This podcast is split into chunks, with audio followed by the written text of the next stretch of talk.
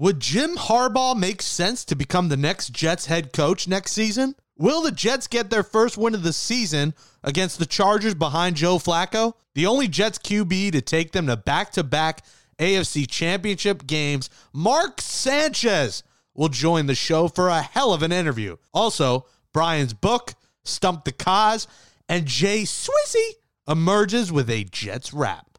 All that and more next on a brand new episode of Gangs All Here with the New York Post. You play to win the game.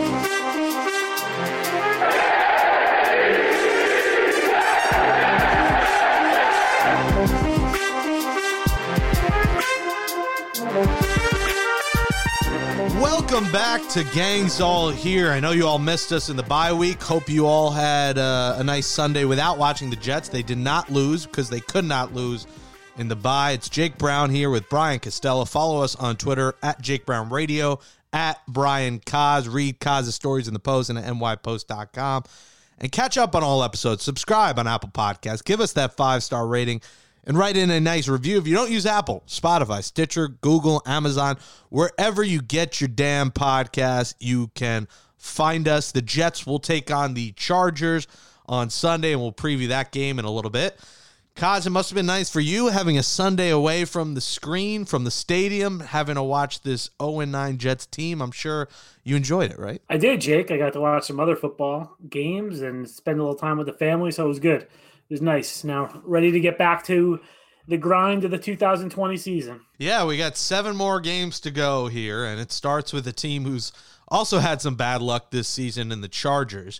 But I want to start with a, a story that you wrote that I found intriguing. And, you know, it's going to be something we're going to be talking about the rest of the year. Let's just be honest. It's going to be after the season when the news potentially we expect to happen or whenever, if it's before the season ends the firing of Adam Gase at some point, and you got to start thinking about replacements. They're so bad, you got to start thinking of quarterback, you know, the, the off season, the roster, the draft, and head coach. And you, you wrote a story about the Jets should be exploring Jim Harbaugh as their potential next head coach. He's at Michigan. They're one and three. They're struggling this season. Take me through your philosophy of why Harbaugh would make sense for this team. I, I, think it's just worth exploring, Jake. I'm not sure. I'm not coming to the conclusion that he, you know, definitely they should hire him, but uh, he's a guy they flirted with before. They interviewed him in 2009 when they hired Rex Ryan. He was at he that was his going to be his third season at Stanford. He was kind of a younger coach at that point, not very proven. His first couple years at Stanford have been okay, but nothing great. But the Jets Jets liked him, but they liked Rex more and went with Rex. And then um, when they fired Rex in 2014, they wanted to, to get to Harbaugh, but at that time he was going to Michigan, and that was when he took the Michigan job and basically told the Jets and everybody else that, that he wasn't interested. And then in 2018, when they fired Todd Bowles, there was a report by Pro Football Talk that they were interested in Harbaugh. The Jets quickly shot that down and nothing ever materialized for it. But he's a good guy. That's three coaching searches, Jake, that he's kind of been mentioned for. So I think it'll probably be in a fourth. And looking at his situation right now, like you mentioned, they're one and three at Michigan. He hasn't beaten Ohio State. He beat Michigan State once. He has one year left on his contract at Michigan, and it sounds like they're going to part ways at the end of the season. Now, the tricky part for Michigan is he's a legend at the school, played there. His father coached there for a long time. He has won 10 games in three seasons there, uh, 10 games each in, in three seasons. And his kids graduate. They don't get into trouble. There's no scandal. Tough to fire that guy, Jake. You know, it's tough to fire a legend at your school. The easy way out for them is if he takes an NFL job. Then everybody can kind of say, okay, you know, he's leaving for the NFL. We didn't fire him. He chose to go to the NFL. Harbaugh can save face, say this I want. So I think he's going to end up in the NFL. And the Jets should explore it. He, I know he hasn't done well at Michigan, but look, he won 44 games with the 49ers. He went to three straight NFC championship games, went to one Super Bowl. He has a track record with quarterbacks. Andrew Luck at Stanford. Alex Smith, he basically resuscitated his career in San Francisco. And then he went to a Super Bowl with Colin Kaepernick. You know, design like he and Greg Roman designed a system that worked with Kaepernick. So if you're looking for a guy that if you, you're expecting to draft Trevor Lawrence or if you know you end up sticking with Sam Darnold and one of the requirements is you want a coach who can work with a quarterback. Harbaugh has done that. Now, eh, the detractors are going to point to what happened in Michigan. He has not had success there. I haven't followed Michigan football closely enough to know is that recruiting or is it you know has it been X's and O's? Honestly, I haven't I have not followed that closely enough, but that was a lot of the pushback I got from Jets fans was this guy's been a disaster at Michigan. They can't hire him. Yeah, and I don't think you could really compare the two. It's two completely different coaching positions, college and the NFL. And I think what you said, you point to his track record, Kaz, and 44 19 and 1, three NFC championship games and a Super Bowl appearance, 2011 coach of the year. You can't deny that he was a tremendous head coach in the NFL that worked with Alex Smith and Colin Kaepernick. I mean, he was great, and I don't I don't see why the Jets shouldn't give him another shot. And obviously guys like Joe Brady and Eric Bieniemy are some of the other options, but Harbaugh is really a proven commodity in the NFL. And if the Jets want a CEO like guy and someone who's proven, I look at him as maybe the top option if they could go that route. Yeah, I mean, the thing that, that made me laugh, Jake, I got a lot of feedback that people were dead set against it. But like the guys you mentioned, like Eric Bieniemy or Joe Brady, they've never been a head coach in the NFL. Like, so you, this is again, you're projecting someone into the job, which is not easy to do. It's it's a jump going from the coordinator to being the guy on top. So I, I, just don't get why you wouldn't want to explore the Harbaugh option at least. Now, the thing that I, I think is trouble is going to be a trouble for the Jets is does Harbaugh want like total control or anything? You know, because he clashed with Trent Baalke in San Francisco. That's why it didn't work there. That's why he ended up leaving. Joe Douglas is the guy here. They hired Joe Douglas June of last year. They're not ready to say, okay, you know, let's turn over personnel to somebody else. Like he has to have time to build here. He has a six year contract. So you know, I don't know. I don't know what Harbaugh's thinking right now. Maybe after the experience in Michigan, he just wants to coach and doesn't want to doesn't want personnel control. But that to me could be the issue that you know why he doesn't fit here. A couple of news and notes, Kaz.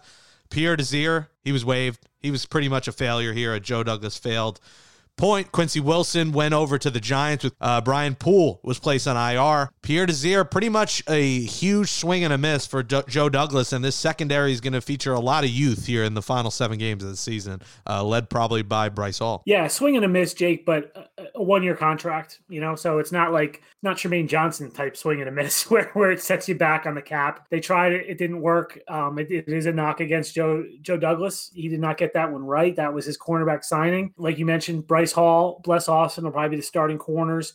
I, I'm not sure what kind of role Ballentine will have here. I think he's mainly a special teams guy at first, but Bryce Hall, their fifth round pick, guy from Virginia who had a lot of talent, had an injury. That's why he fell in the draft. I think they're intrigued and they want to see what they have there. And this is what the rest of the season is about, Jake. It's it's seeing what you have in these rookies and second year guys. And the secondary has a lot of them, and, and we're going to get to see them play. I think, you know, Ashtyn Davis is playing now um, with Bradley McDougald hurt, and that's the way the Jets are going to go the rest of the year. And you hope Mekhi Becton stays healthy and he should be ready to roll, I assume, this week? Yeah, he told us that you know he had a cold before the Patriots game, oh and it was chest chest congestion, not not COVID, because he, he gets tested every day, but he had chest congestion. And that's what caused his breathing problems in that game. And then they were kind of freaked out. You know, the medical staff, him, of they didn't know why he wasn't breathing right, so they didn't want to put him back in the game, obviously. So they, they kept him out, but it seems like he's passed every test and he's fine. And he said it won't be a problem going forward. So yeah, you'd like to see Becton play the entire rest of the way. You know, I think to me, you'd love to see this offense together, you know, the rest of the way. Get Darnold back,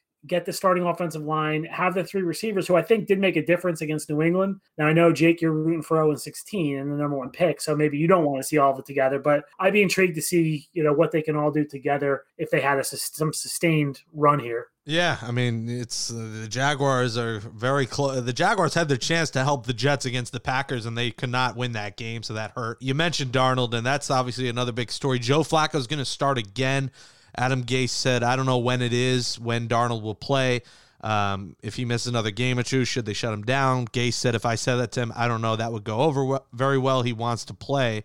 Um, let's see what he could do when we got all our pieces out there.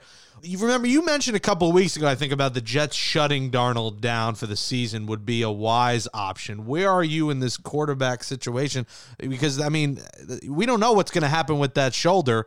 Do you see Darnold coming back at some point, or what's going to happen? I do think he'll be back, Jake, but I, I think there should be more consideration given to just shutting him down. You know, I, I, I don't know what's to be gained from him playing four games at the end of the season for anyone for Sam or for the Jets. I think, you know, if they have the number one pick, they're going to end up trading Sam. Maybe if they have the number two pick and maybe Justin Fields, are you just possibly hurting that trade value down the stretch. For Sam's perspective, what are you getting out of playing these last few games here?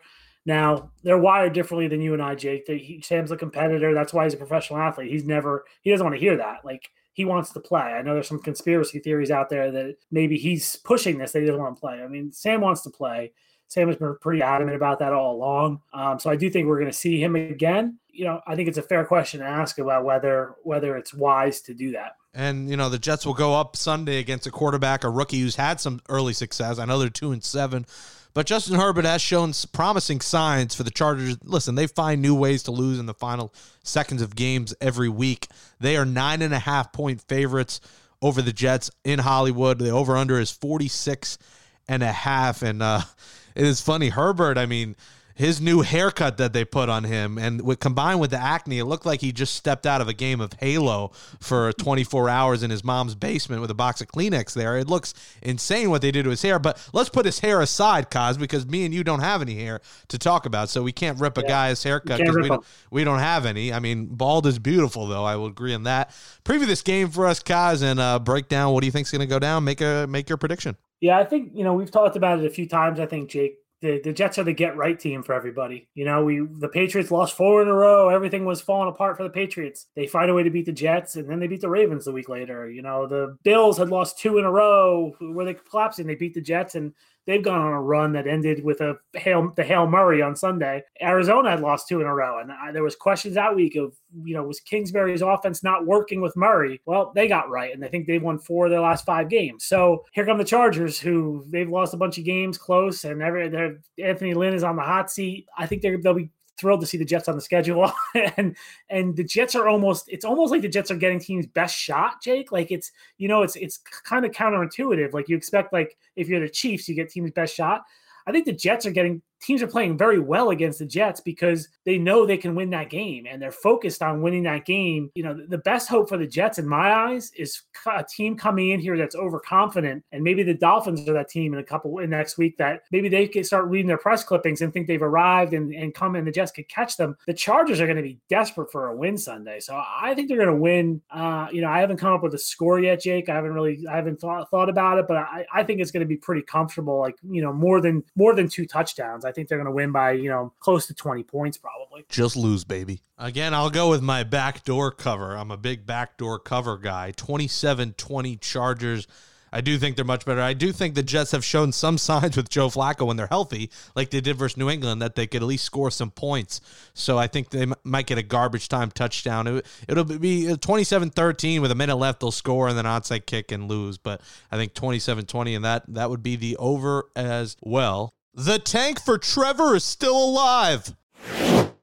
Let's transition over now to Brian's book. And with Mark Sanchez joining us in just a few minutes for an absolutely fantastic interview about a, a, multitude of subjects from Broadway to hot dogs to chicken fingers, all different things. Before we go to that, we present Brian's book where Brian Costello tells you a story from his days on the beat. And Kaz, in honor of Mark Sanchez, give us a Brian's book about Mark Sanchez. Yeah. So covering uh, anything for the post is a little different, Jake, than other outlets. And one of the elements of that is page six and sort of our celebrity driven news and things. And so Mark Sanchez was a big page six guy. Uh, in his career here, and and they, they they liked they liked him up in the front of the, the front of the newspaper, as we like to say. So that's always a tricky thing when you're the beat writer, kind of dealing with that. And I remember in 2012, this was the summer of 2012. So everyone, you know, we were very focused on Tim Tebow uh, in the summer of 2012, if you remember. And one of the things that the Post was fascinated with was where was he living? And they had a reporter who that was his job was to try to try to find out as much as he could about Tebow's life in New Jersey with the Jets. Where did he like to go to dinner? Where was you know where was he hanging out? All this kind of stuff. So uh, they got a tip that that Tebow was living on Donald Trump's golf course uh, in New Jersey. So the reporter arranged for a tour of the golf course. Now there's some debate about how he arranged that and whether whether it was that the golf course knew what he was looking for or not. I, I, think the golf course did know what he was looking for and was happy to oblige. So he took a tour of the golf course. You know, I can't remember if I knew this was happening, but I get a call on Saturday night. And it's the reporter who I had talked to a few times about Tebow and, and different things. And we kind of compared notes of what we heard. And he said, Has anyone told you what the front page is tomorrow? And I said, No. And he said, Oh boy. He's like, somebody should have told you. So he goes to explain to me that he took this tour of the golf course uh, in Bedminster, New Jersey. He did not find Tim Tebow, but Mark Sanchez lived on that golf course, and he happened to be eating breakfast with Eva Longoria on their patio. And we took a whole bunch of pictures of Sanchez and Eva Longoria on Mark's patio eating breakfast. And that was they they were not publicly known to be dating at the time. The next day they were publicly known to be dating because it was the front page of the post. Big story. So I had been on the beat for a year at that point and you know i didn't know mark all that well and i started doing some damage control saturday night and i kind of just i called i called someone from the jets and told them they were coming and they were kind of like okay whatever and i called mark's brother who acted as his agent and attorney and told him and he flipped and told me I would never have a relationship with Mark. I would they would never talk to me again. And you know, he went crazy. And I saw Mark like a few days later and I said to him like, you know, sorry. Mark didn't care. Mark was fine with it. He, he was okay with it. He should be but fine. He's on the cover with one of the uh, Eva Longoria. Yeah. Like that's awesome. so he was good with it. Um, but you know, that's that it's happens happened when I, I, used to back up George King on the Yankees quite a bit with Jeter. Some of those stories were, were rough. And then uh, you know, Darnold even had one last year on page six where I had to go, I had to go to Sam last year and be like, okay, I've had this conversation with a lot of different quarterbacks through the years. Are we okay? And, and Sam was good with it too. And so uh, most of them are, are cool and kind of understand it comes with the territory. Listen, I'll put my fat bald head on the cover with Eva Longoria any day of the week. Uh, 11 years older than him too. So shout out to Mark, San- a young Mark Sanchez. At that time was probably what 23, 24, and she yeah. was 35. So shout out to Mark for that. That is a great story. I've met a few wild Cinchers in my life. Let's bring in associate producer Alex Camerata now. Kaz, you let out a story. Now we have to give you some trivia as we do every week in this edition of Stump the Kaz. Take it away, Alex. All right, we're going to keep it within the Mark Sanchez theme here. Mark Sanchez was a rookie in 2009, Kaz, and he actually threw to six wide receivers on the depth chart. Can you name all six wide receivers that he threw to in his 2009 rookie season? Wow, that's hard. This is before my time on the beat, but I'll go uh, Braylon Edwards, one. That's one. Jerricho Cotchery, was two. That's two. Chansi Stuckey. That's three. Wow, that's a good one. Wow. David Clowney. Yes, that's four. Now are these are these wide receivers, Alex, or all the running backs? Now? All wide receivers. All wide receivers. Uh who else was on that team? I'll give you a hint. This player's name has a W and a W first and last name. Oh God, no! I, I can picture him. Number eleven, Wes. He was a special teams guy. I can't get it. Who was it? Wallace Wright. Wallace Wright. Yeah. What about the last one? And last one is Brad Smith.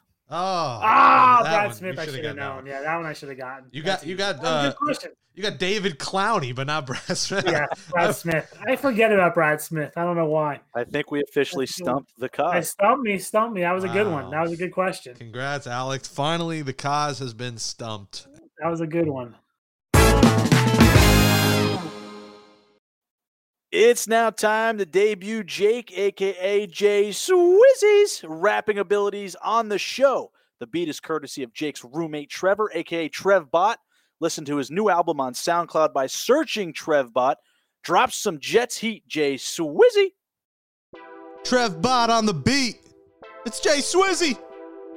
Just can't get a win. We tanking hard for Trevor. Douglas knows taking TL would be clever. Three years in, time to say bye to Darnold. Throwing picks at night, remixing Hey Arnold. This is why I'm hot. That's Denzel Mims. COVID 19 shutting down all the gym. Get me a goddamn snack. I love Rex Ryan. Adam Gase got Jets fans in tears, crying. Brilliant offensive mind, man. You crazy. Mekhi Becton, thou shalt praise thee. Big fella blocking, looking like brick, losing every damn week. It's making me sick. The Pats suck now. Buffalo, our new enemy. Who replaces Gase? Maybe Eric B. Enemy Could be Joe Brady. I hope it's Sean Payton. Being a Jets fan is like signing up with Satan. Man, I miss the days of hanging Chad. Herman Edwards really was my OG dad. Mark Sanchez won here. Got so much fame. Let me close with this. You play to win the game.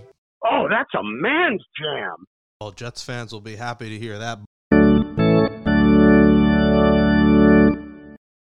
Joining us now is the last and only Jets quarterback to take them to back to back AFC championship games. It was a decade ago. It feels like forever in 2010 and 2011. He played four seasons with Gang Green as their starting quarterback from 2009 through 2012. He would then make his way around the NFC East with the Eagles, Cowboys, and the team formerly known as the Redskins. You can catch him now on ESPN, where he covers the NFL and college football. And he also hosts Fourth and Forever, the podcast with Showtime Sports. They've had a cavalcade of star guests on there. You could check that out on YouTube. Um, it's a video podcast, so you know everyone finds him easy on the eye, so you could catch him on the videos there. And you were on Masked Singer as the baby alien. It's the quarterback, number six, the Sanchez, Mark Sanchez. Mark, it's Jake Brown, Brian Costello. Welcome to the show. How are you? Sheesh, what an intro. That was awesome. I got to get you guys to uh, intro me everywhere. My intro would have been a little less, you know, a little little less verbose than You would have been like, "What's up? What's up, Mark?" uh, you know, I, I had to give you your eulogy for later on in life, or your bar your bar mitzvah hype album. That would that would be it right there. Exactly. Uh, that was nice. you were, you know, I watched your clip. I was notified when we said we were having you on that you were on Masked Singer. I honestly do not watch the show, but I did watch the clip. Your voice wasn't terrible. I've heard worse. It was pretty decent. What Excuse me, wasn't terrible. what was your preparation like for that? Were you singing in the shower? How'd it go? uh, yeah. So my my son and I actually did a ton of prep for that. He knows all the song, all the words to Faith and It's Time by Imagine Dragons. We had another couple songs lined up, uh, expecting to advance a little farther, but it didn't work out. Uh, but that costume was pretty heavy, and then the uh, you know the puppeteering that was involved. So it was like a, a triple threat, right? You got to get the vocals right, uh, you got to nail the costume part of it and the uh, stamina part of it, because it was about 40 pounds holding that whole thing up, and then doing the puppeteering to match with the uh, the words and lyrics of the song. So it was a um, it was an intense, you know, six week training camp essentially, and uh, doing that, running around the house, putting the uh, the music on the instrumental track on my Sonos, and then singing over it with a 40 pound weight vest and backpack on to try and simulate it. You know, as uh, as the vocal coach instructed me because she said, you know, you're going to get tired, and the most important thing is your breath when you're singing. And so it's like you got to get your diaphragm strong and get yourself ready to ready to roll with this costume. It's a little different than everybody else. So that was a part of it. I think my son thought I was absolutely nuts because he would see me doing this around the house for hours on end, you know, and then I'd go on the Zoom for a couple hours and learn how to work a puppet. So it was uh it was pretty intense, but it was so fun. Uh got to break outside my comfort zone and and get uncomfortable and learn a new skill and so it was uh it was great. Mark, you made that sound more intense than Jets training camp hard knock style with Rex Ryan. yeah, see that was that was different. You know, it's and everybody asked about like the nerves and stuff. Like at least football, I've been doing it for so long. Like at the end of the day, you're just doing something you love that you played as a kid. This was, you know, I love singing, but I love doing karaoke. But this was, um, there were a lot of other elements to it, so it was, uh, it was pretty nerve wracking. And you know, right before the song starts in your ear, they kind of give you a heads up and they say, okay, we're on in five, four, three, two, and then they go silent for one, and then you hear these like three or four clicks. And so right about this like second or third click is when it, you know, my my heart kind of sank for a second. I was like, oh boy, here we go. and so you got to go into uh, stage mode, I guess, and performance mode. But it was, like I said, it was it was an incredible experience, and and uh, what a great group of people I met, and and fun for everybody. a hidden skill we didn't know when you were when you were with the Jets. We would have we would have had you sing to the in one of your press conferences if we knew that back Yeah, then. there, there was a I used to go to Cipriani downtown and uh they had this this upstairs karaoke thing late on like Sunday night and then uh sometimes Bill's um it was a piano bar on 57th or something like that I feel like in Manhattan and sometimes I would grab the mic there they would let me sing late if uh we had a couple of adult beverages and and after a big win or something we'd go and shut down the uh shut down the piano bar The question is, what is your karaoke anthem, Mark?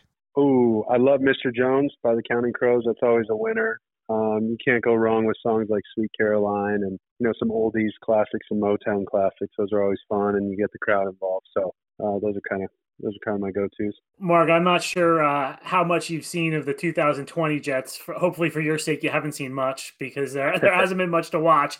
But I know you, you you know you keep tabs on the team a little bit and watch from afar. Sam Darnold I don't think there's anyone who can relate to what Sam's going through better than you, having gone through what you did as a Jets quarterback, and maybe not the injury part of it. Your last year you had the injury, but you know Sam's dealing with that right now. In terms of playing on a team that doesn't have a great offensive line, that doesn't have a lot of great receivers around him, what do you feel when when you see what Sam is going through right now, and can you kind of recall what, what you felt back in 11 and 12 or 12 and 12 and 13 your last couple years here? Yeah, of course. I, I feel like it's uh, pretty similar circumstances with you know new coaching staffs and uh, new general managers. Uh, a lot of moving parts around him, and that's you know, um, usually a, a recipe for disaster in this league. The idea is to get you know some continuity, some consistency with your playmakers around you. One, you got to get the playmakers, then you got to keep them for a while or as long as you possibly can with all the free agency moves and contracts and all that.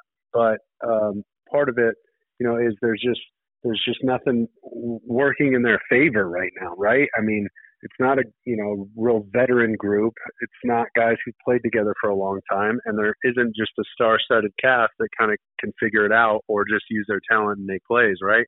So it's really the triple threat in the wrong direction. So they, you know, they have a, a ton of room to grow, and they have some picks coming up here that look like you know this could be the spot. Whether Gase is the answer or they move in a different direction, you know who knows. But there's just so much uncertainty that it's you know it's almost impossible for a quarterback to have success with all those circumstances. So you know I really feel for him. I understand what he's going through. He's you know, part of it too. Like you know you got to understand he's he's a competitor. You know and he wants to make it work and he wants to make it right and he wants to fight to get back on the field.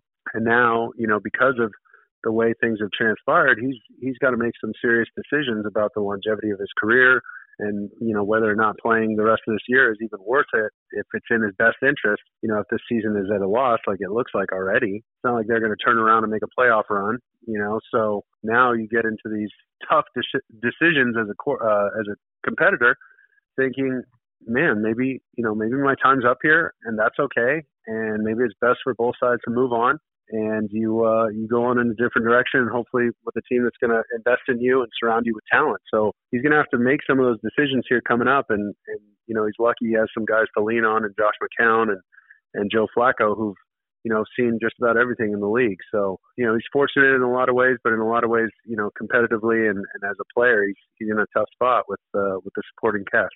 Mark, can you take us through kind of that spotlight? I mean, you were a rookie in New York City, and you guys won quick. So you became, you know, the talk of the town very quickly. And a lot has changed in 10 years. Whereas Sam Darnold, he's seeing everything on social media. I feel like social media wasn't as prevalent 10 years ago as it is now. Now it is everything. Now you got fleets on Twitter. You got all these changes in the social media world. TikTok's blowing up. It's just a different world. And uh, when you're losing and in New York City, it's got to be difficult. You saw that on the later end of your career, but early on, having that spotlight, it's got to be a ton of pressure on you. Oh, no doubt. And that's you know, you got to understand he's he's a uh, you know what is he 24, 23? 23. Yeah, 23. yeah, so so I mean, you know, you signed this huge deal just like I did, and you are now overnight expected. I was what 21, 22 at the time. You're just overnight expected after signing this $50 million deal with the Jets as their franchise quarterback to somehow, you know, fast forward in the future and make you know have the discernment and and uh, you know a wisdom of a 65 year old you know Supreme Court justice, and, that's just not the way it works, right? And and every quarterback goes through that in a sense. If you're a first round, second round guy, right, you become the face of this franchise, and now the expectation changes, and um, you know, but you're still you're still a kid for all intents and purposes. You're a kid. You're it's your first year on the job. I mean, think about what do you expect from somebody you know, working for Oracle their first year. It's like, yeah, he's a rookie. He's new. He's a new guy. He's going to spill coffee. He's going to mess up the fax machine. He's going to, you know, little things like that. You're just going to make bonehead moves. And because you're still a kid, and so people have to understand that. And you know, it's it's hard for it's hard for people to to comprehend that.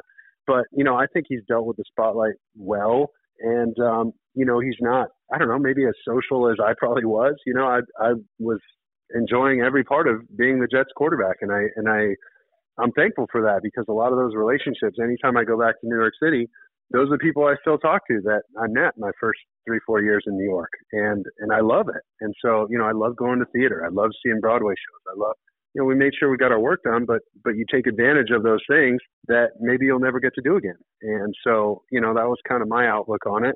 But you also have to understand too, those first two years when you win the way we did, and you have the team that we did, I mean, the city is just like I mean, they love you, and and you can do just about anything. We had so much fun doing it, and and that's kind of the way it goes. You know, when you're when you're winning, everything's great. So Sam, he's shown flashes for sure. There's there's in my opinion, know, and obviously I'm biased. He's an SC guy, he's a SoCal guy. I think he's a really good player. I think he's a he's a franchise player. I think he's somebody you invest in. And I think he's shown enough to prove that either to the Jets or to another franchise, but he just hasn't been able to do it there. And I don't think all that's totally his fault.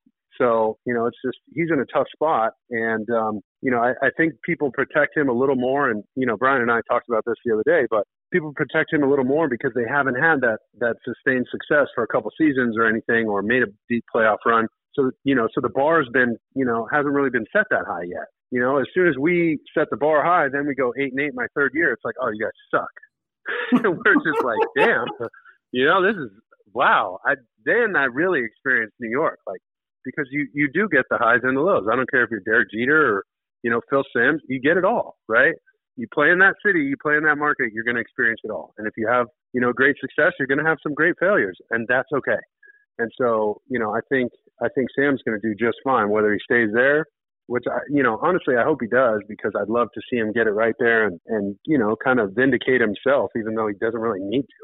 I, I think he's a great player either way. So or or he goes somewhere else and, and kicks butt for somebody else. Mark, I had a question about coaching because a, a, big thing you know we've always heard is like, oh, quarterback guru or quarterback whisperer and developing quarterbacks. And kind of my theory has always been like you can't develop a quarterback who who doesn't have the, the goods. Like you know you're not gonna you make a guy great for coaching obviously went through a lot of different coaches in your time in the league. How much of a difference does a quarterback coach make? And I'm not necessarily talking about scheme per se, but more like just coaching you on the finer points of playing quarterback. How much how much of a difference do, does a quarterback coach, offensive coordinator, or an offensive head coach make for a quarterback? Well, I think a lot of those things. There's so many variables, right? But I do think having even even if you have a defensive coach, that doesn't mean you can't have you know an offensive side of the ball that stays together, and then you develop years on end. You start to stack seasons, right? So that at a certain point, you're three, four, five years in, speaking the same language to a lot of the same coaches who've been there, to a lot of the same players.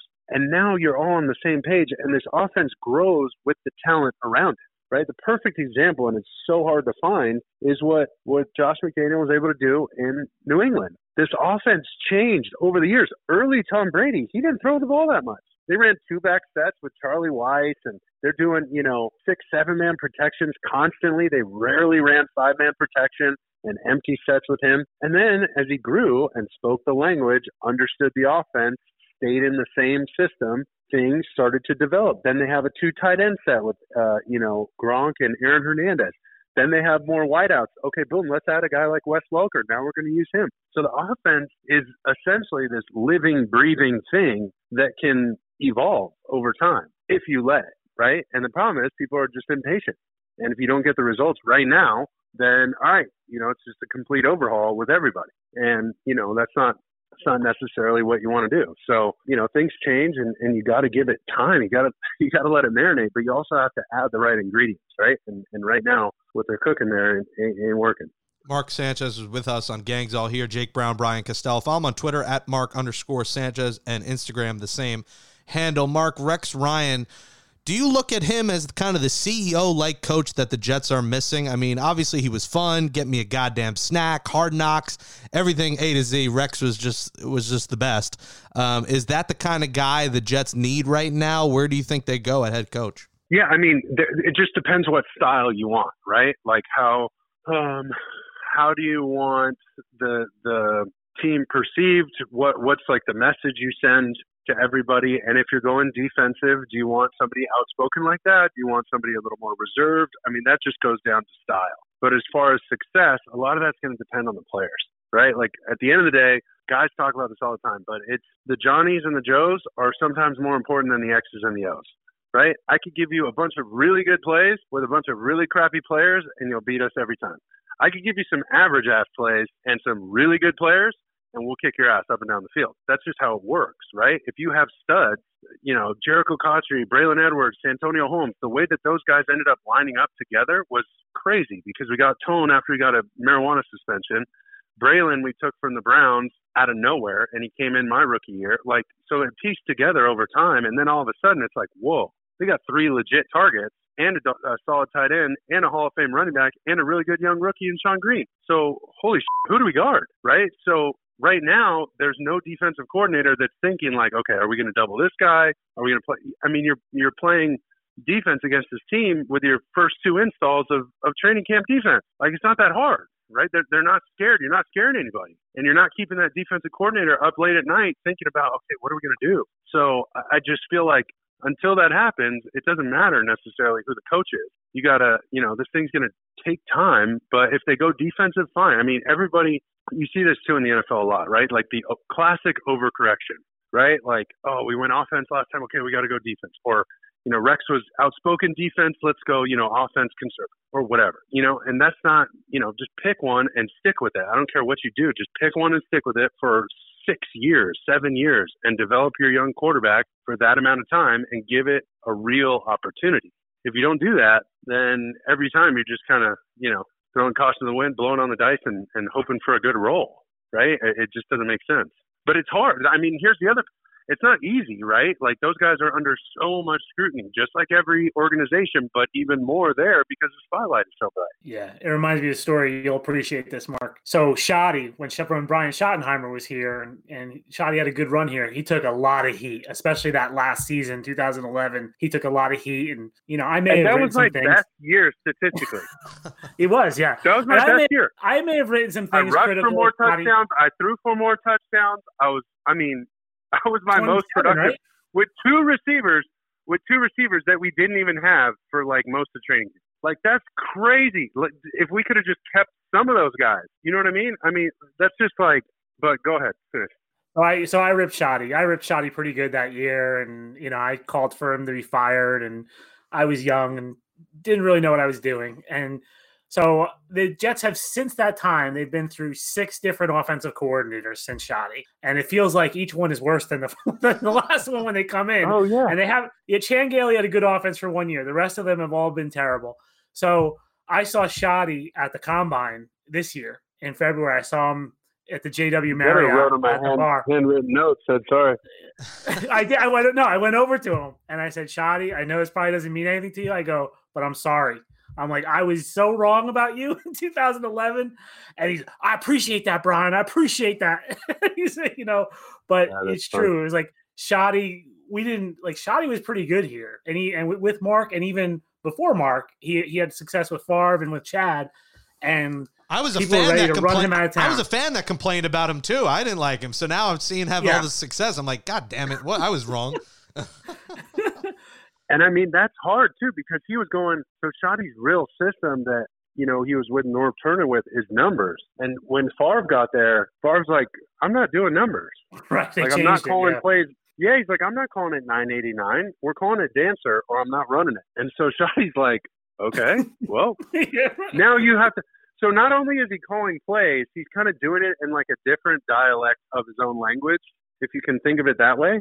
That is so hard, and they still won nine games.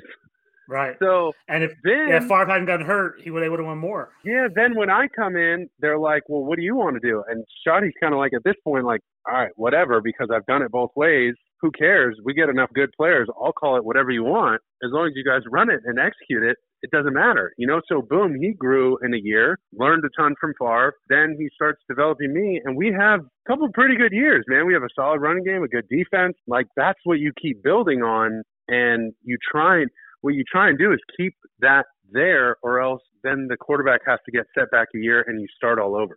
And it sucks. Look at Alex Smith for five years or whatever it was at the beginning. All those coordinators speaking a new language every year. It's like, oh my God. And here's the other one. I, I made this point. Trying to remember what podcast I did. It might have been Kevin Negandhi's. It might have been somebody else. I forget. But there's like these situations at the end of the game. Okay. The most crucial situations in the game. It's, you know, four seconds on the clock. Can we run a play? and throw the ball out of bounds, you know, and, and make sure the ball is in the air long enough to run a play without putting the ball in jeopardy or having anything like that, right? We don't want to hand it off, all this kind of stuff. Or, you know, hey, don't score. Or uh, defense, let them score. All these kind of things, right? All these situations at the end of the game are so vitally important. Well, they all have different names. In every system, they have a different name. So if you get guys that have to remember these names year after year that are now different in the most crucial time, and you only get to practice them in walkthroughs a bunch, you do it in training camp a bunch. But when it's week 12 and you have to go to that situation and you're like, oh, do we call that get down or do we call it down, down, timeout or do we call it no moss or was this, oh, God. That is the worst feeling in the world. It sucks because it is so vitally important. And you know, if, if we just execute this one play, game's in the bag, we're going home with a win. Okay?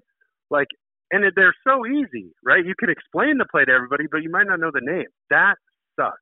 So the more you have to make guys do that, the more chances you're going to have to screw that up. And then people look at you at the end of the game, Todd Gurley, like, uh, what are you doing? Why did you score? We just talked about not scoring or whatever, right? Like those kind of things are so vitally important. And if you keep changing those, you keep changing the name of those, it's a pain in the ass for everybody. I remember Freeway was Rex's right. They were supposed to let the Jaguar score a touchdown, and they got confused. Exactly. Yeah, that game against Yeah. Jacksonville. Yeah, Oh, 100%. and if, if one guy doesn't know, then the communication breaks down, and it's literally one play that changes the course of a game, changes the course of a season. I mean, you remember when Victor Cruz scored for the Giants on the 90 yard touchdown or whatever? That changed their whole season, right? Like, we're going into that game, and nobody's talking about the Giants. The only thing they're saying about the Giants, offense going to get fired, and Eli's going to get cut or traded, right, right. Yeah, right? Eli comes into that game throwing like 20 touchdowns and 20 picks or something. And then it's boom. After that 90 yard touchdown, I don't know if he threw another pick the rest of the season. They went on and won the Super Bowl.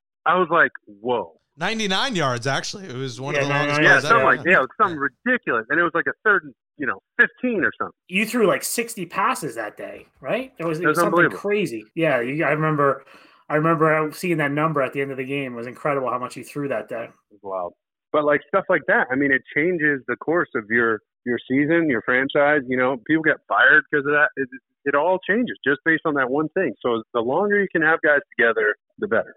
What are some of like the weirdest calls you've obviously the blue forty two, uh, down down? What are some of the weirdest ones that you've you've shouted out? Because some we sometimes hear some funny ones on TV, but not always. Um, I'm trying to think. We would come up with like funny signals and stuff. Did you see your guy Mangold, M- Mark, is all of a sudden chatty? Nick Mangold, who wouldn't tell us if the sky, if we asked him what color the sky was, he wouldn't tell us when he was a player. Mangold's out there telling stories about Tebow not swearing in the huddle. Uh, I couldn't believe he told that story. Did you see that? I didn't I didn't hear that, but Yeah, that's Mangold said there was a, it was a That makes play. sense. It was something called like a, a screen or something like that. oh, it's called oh. Yeah, the screen's called oh. Screen. And Tebow wouldn't say it because he wouldn't swear. And Mangold told the story. He doesn't I swear, couldn't so he probably said, yeah, he probably said oh shoot screen to the tight end Yeah. or whatever, throw back to the tight end. Yeah. Yeah, no, for real. He just didn't. He was just that kind of guy. He didn't swear, which is fine. But like in film, we go into our meetings in film, and you know, Nick would ask like this. Oh gosh, like a fundamental or like dogmatic question about you know religion or the Bible or something, and he would like give me a heads up, like, "Yo, I'm gonna start a holy war," and I'm like, "Can you wait till we're done with third down, please?" I'm just like, dude, we're not doing that today. We're not debating Catholicism versus Judaism. Like, we're not doing that today. Okay, this isn't. You know, religious history 340. Like, that's not happening. So it would just be such a pain in the ass. I'm like, can we at least get through the third downs and then you do whatever you want? So it was, uh, you know, he would he would have like some and and Tim, to his credit, I got to tell you, I mean, this dude was he's everything he talked about. Like it wasn't it wasn't a joke. You know, like he was he's legit and he knew his scriptures, he knew the history and all that kind of stuff. So he would he, and he's very passionate about it. So to his credit, I mean, those two would go back and forth. You know, and Nick is just like, well, why don't they why don't they talk about dinosaurs in the Bible? And I'm just like, what? like what? What, what are you talking about? Can we just can we just go over protections, please? Like, are we really doing this today? And then it's McElroy, you know, like, oh god, here we go, you know. I I would pay It to be a was, uh, fly in the room for that one. That's Yeah, there incredible. were there were some funny Wednesday and Thursday afternoons. It's amazing now. The entire 2012 quarterback room is on ESPN. But that's not it. I mean, as much as ESPN killed us uh, when we were players, Yeah. we've Yeah. been we've all been hired, right? Like Woody, Damien Woody, you know, Bart Scott, uh, Jonathan Goma, me, um, Rex, Mike T. I mean, there's there's a lot of Jets. It's Jets heavy, man, and and that's awesome. And you know who took the bullets for the ESPN killing them in 2012, Jake? The beat writers. They would Oh, get yeah. there was guys who hated us because of what ESPN said. And I remember like Calvin Pace being like, You guys are calling us clowns. and It's like, no, ESPN's calling you clowns. Well, now they're writing you a nice paycheck now, so I guess that's uh, it's even now with ESPN. Yeah, exactly. Um, how good? I mean, where were those chicken fingers from? How good were they? Obviously, the video with Nick Foles out there. I need to know about these chicken fingers. Yeah, so they um they're just from the stadium there in Philly, but every uh every equipment staff they always have food at halftime, and it's usually for them. But if you're suited up and you're not playing, or you're you know injured and just in street clothes, that's kind of like once you become a vet, you just realize that there's food at halftime, and usually you're kind of hungry.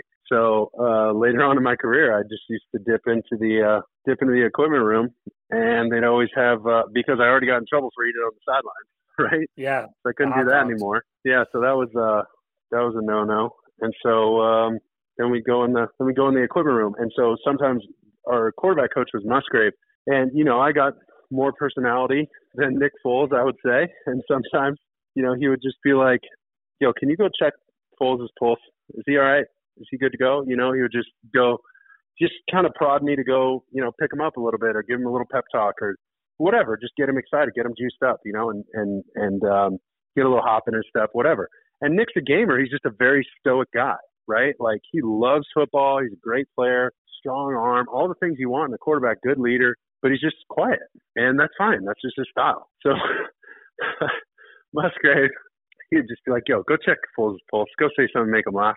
I'm like, "Okay." And so we're going over stuff, and you know, Nick's like dialed in because we're, you know, he's playing his ass off against the Giants. We're we're kicking their butt up and down the field, really, and he's playing okay. I think he threw a pick or two, and we could have had, you know, more points, but we were still up. I think we were still. I think they they didn't even score yet or something. But it was a Monday night game. We're in our all black unis, and everybody's all excited. So we come out of halftime, and I just I was like, hey, all right, what else did you see? And Nick's like, okay, anything else that you see? Like, what happened on the interception? I'm like, dude, that one bad ball, who cares? No big deal. That play's over. Let's go next play. And he, you know, and he just kind of looks at me like, okay, what else? Like, he needed something else. And that that was the next thing I thought of. I was just like, hey, did you try the chicken fingers at halftime? Because they're pretty good. Yeah, he had like a slight chuckle, but he didn't seem too, too amused by it. Yeah, because he was just like ready for me to be like, all right, they're also playing a little two man. Here's the tell, blah, blah, blah. But we went through it already. Like, we're done with all that. It was exhausted. There was nothing else to talk about. He was ready. He was more than prepared. He was just overthinking it. And so I was trying to give him something that would just not be football related and just kind of let him think about something else for a second. so he just kind of looked at me like, what the hell, dude? The the hot wasn't It the, hot- the so hot dog in Oakland. Did you pull it out of your sock? The hot dog. No, one of the guys got it for me. I was just trying to cover it during a timeout, thinking like we weren't on camera. and that talk about your all-time backfires. Yeah, that, that is a classic uh, story. Last one for you, uh, Mark, before we let you go. I know you're a big musical theater fan. I'm actually a big Broadway musical guy. Uh, my guy Yeah. is James Monroe Iglehart, former uh, former star of uh, Aladdin as the genie. I'm curious Yeah, what, yeah. what your Mount Rushmore of Broadway musicals would be. Oh, geez. In the Heights was one of my favorite. I saw that a bunch. Wicked was great with Jerry Lee Lewis. It was Elvis Presley. Million Dollar Quartet. Uh, that one was awesome. Oh, uh, Memphis, incredible. James was in that one. Yeah, Uh, that, that's four. There it is. So good, Yeah, so good.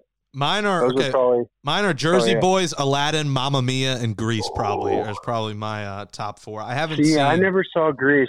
Jersey Boys is incredible. Yeah, it's a That's classic. a crime that I didn't put them in there.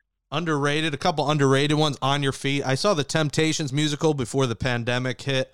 Uh, is a good one. I saw the Oh Don- yeah, that was good. the Donna Summer one was pretty good. Um, uh, in Transit, an a cappella musical, wasn't on for long, but very good. Uh, Oh, one of, wow, one of the didn't know that. one of the best What is beatboxers on the planet. What is this? A Broadway freaking Yes. podcast Listen, the? Jets are Come 0 on. 9. We got to keep. We got to talk about other things. You know. Oh, what's Uh, the other one? They um The other one they uh, they do improv. It's almost like whose line is it anyway? Oh, Um, um, that's gonna Lin. Manuel Miranda. He he produced it. I want to say the guy who was the original genie and was in Memphis. It's the it's the freestyle rap one. Uh, freestyle Yeah. freestyle love supreme, right? Freestyle Yep. Love There Supreme. we go. Good call. All right, we'll close Good it on call. that one. That was that is one I have Ugh. to see when it comes Get back. me out! Get me out of here! So, sorry, Kaz, we had it. We Come had on, to do BC, that. live a little, man. You know, why don't you culture yourself, yourself a little bit? Yeah. Come on. no culture. Summer 2021. I'm going to take Kaz to a musical. That's what we're going to I do. just I Why don't you go on Park. Sundays? Why don't you go on Sundays about one o'clock? Go see a Broadway show. What else you got going on? yeah, a, a June, a summer, a June uh, Sunday afternoon. We'll go see one when there's no football. oh no, I meant in the fall. Oh, in the fall, I yeah. in the fall. yeah. Well, skip skip the Jets game. You know, have someone else cover it. Uh. Mark Sanchez. Catch his show Fourth and Forever with Showtime Sports on YouTube, and uh, go watch clips of him on Masked Singer too, and you see him on ESPN. Mark, we appreciate you uh, coming on. Gangs all here. We'll talk to you soon. Thanks. Appreciate it, guys. Thank you. That says bye bye love to episode 50, the Eric Barton edition of Gangs All Here, our Jets podcast from the New York Post. Thanks to Alex Camerata for helping me out in producing the show. Go on Apple Podcasts, give us a five star rating, and write in a nice review, please. We appreciate your support. For Brian Costello, I'm Jake Brown. We'll be back on Monday recapping Jets Chargers and looking ahead to their matchup with the Dolphins. Enjoy the game, folks. Stay safe.